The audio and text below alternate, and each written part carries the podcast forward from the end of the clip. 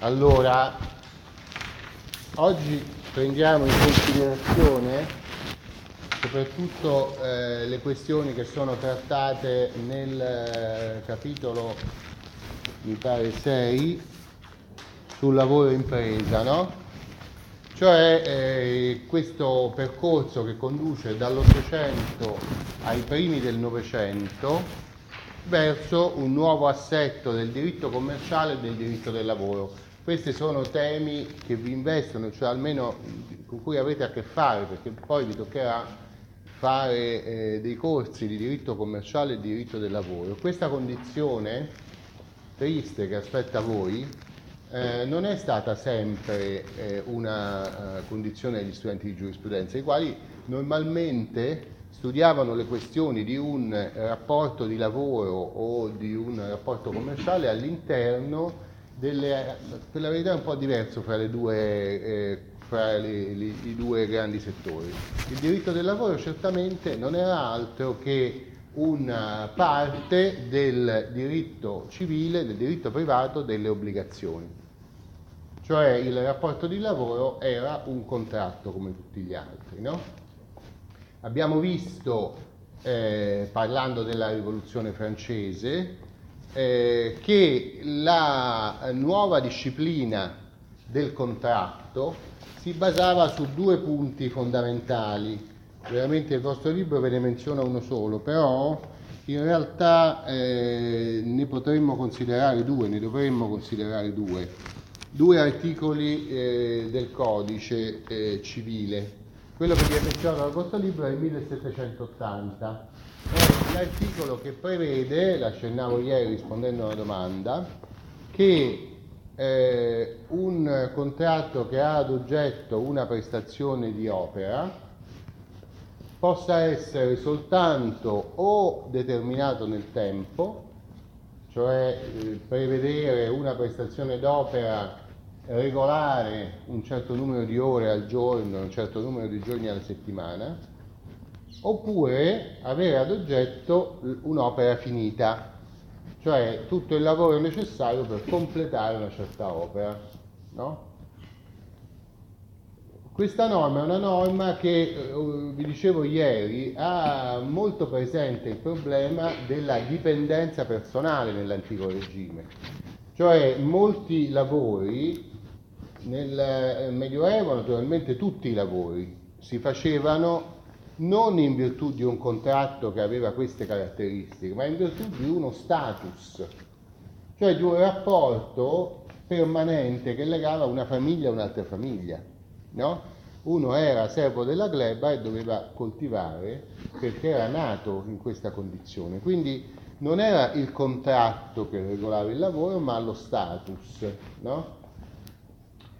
Ehm, nel tardo diritto comune seicento settecento le cose erano già molto cambiate ovviamente, cioè, però i contratti di status rimanevano sempre in vigore, eh, erano previsti ad esempio dal codice prussiano, che è un codice che vorrebbe essere illuminista ma si inserisce in uno stato del Regno di Prussia che non ha fatto la rivoluzione, quindi dove la società non è pronta ad accogliere una eh, codificazione moderna come quella del codice Napoleone, che prevede l'uguaglianza di tutte le persone e la abolizione di tutti quei rapporti di dipendenza che non sono basati su un contratto fra due persone libere, no? Eh, dunque questa esclusione di tutte le, cioè c'è una tipizzazione del contratto che ha ad oggetto una prestazione di lavoro. Soltanto due tipi di contratto, tutti gli altri sono illeciti. Eh? L'altro articolo che dobbiamo menzionare, che però capisco che non sia menzionato nel libro perché è una cosa piuttosto sottile e ricercata, è l'articolo seicentottantasei, che è quello sulle servitù come diritti reali. L'articolo seicentottantasei ha un tono molto simile a quello dell'articolo millesettecentottanta, cioè c'è una tipizzazione delle forme di diritto reale su cosa altrui molto rigida in cui ci sono uso, usufrutto e abitazione da una parte, cioè le servitù che hanno ad oggetto un bene e a soggetto una persona, e poi le servitù che hanno, che si stabiliscono fra due cose, una cosa che è il fondo servente e l'altra cosa che è il fondo dominante. Le persone che sono proprietari o titolari in qualsiasi modo dei due fondi devono osservare un certo comportamento in ragione del rapporto che c'è fra le due cose. Un fondo deve servire l'altro, va bene? Chiaro, no? L'articolo seicentottantasei minaccia tutti quelli che creeranno delle altri tipi di servitù che non abbiano questa caratteristica di essere soltanto fra cose. Tutte le volte in cui tra il, so- il soggetto o l'oggetto di una servitù sono persone, non cose, questa eh, creazione di rapporto, dice l'articolo seicentottantasei, è contro l'ordine pubblico. Questa è una delle pochissime volte che il Codice Civile menziona l'ordine pubblico. L'ordine pubblico significa che il, la rivoluzione ha abolito i rapporti di dipendenza personale. E quando io stabilisco delle, eh, dei diritti reali che hanno come soggetto o come oggetto delle persone, allora sto andando contro questo principio fondamentale della rivoluzione, principio sancito già nel millesettecentottantanove, che sono aboliti tutti i rapporti di natura feudale, no? Cioè tutti questi rapporti che non sono basati su contratti, cioè sulle volontà che poi possono mutare, ma sono basati sullo status di dipendenza delle persone. La caratteristica del contratto, del rapporto contrattuale, è che in ogni caso un rapporto contrattuale può essere sciolto. In, in, eh, nel peggiore dei casi ci può essere un danno che si produce dalla inadempienza di una delle due parti, no? Però il contratto comunque può essere sciolto quando questa parte sia disposta a pagare la, il danno del prodotto.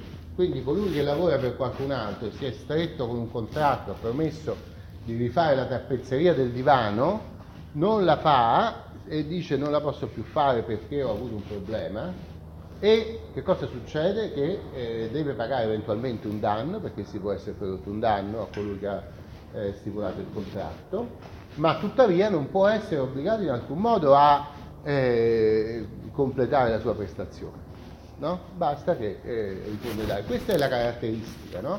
Ed è quella caratteristica che aveva osservato eh, Tocqueville quando va a visitare l'America e dice: qui in America questa uguaglianza vera delle persone, al di là della grande differenza di ricchezza che c'è fra i vari eh, fra gli americani, alcuni sono ricchissimi, altri sono poverissimi, sono appena immigrati, no?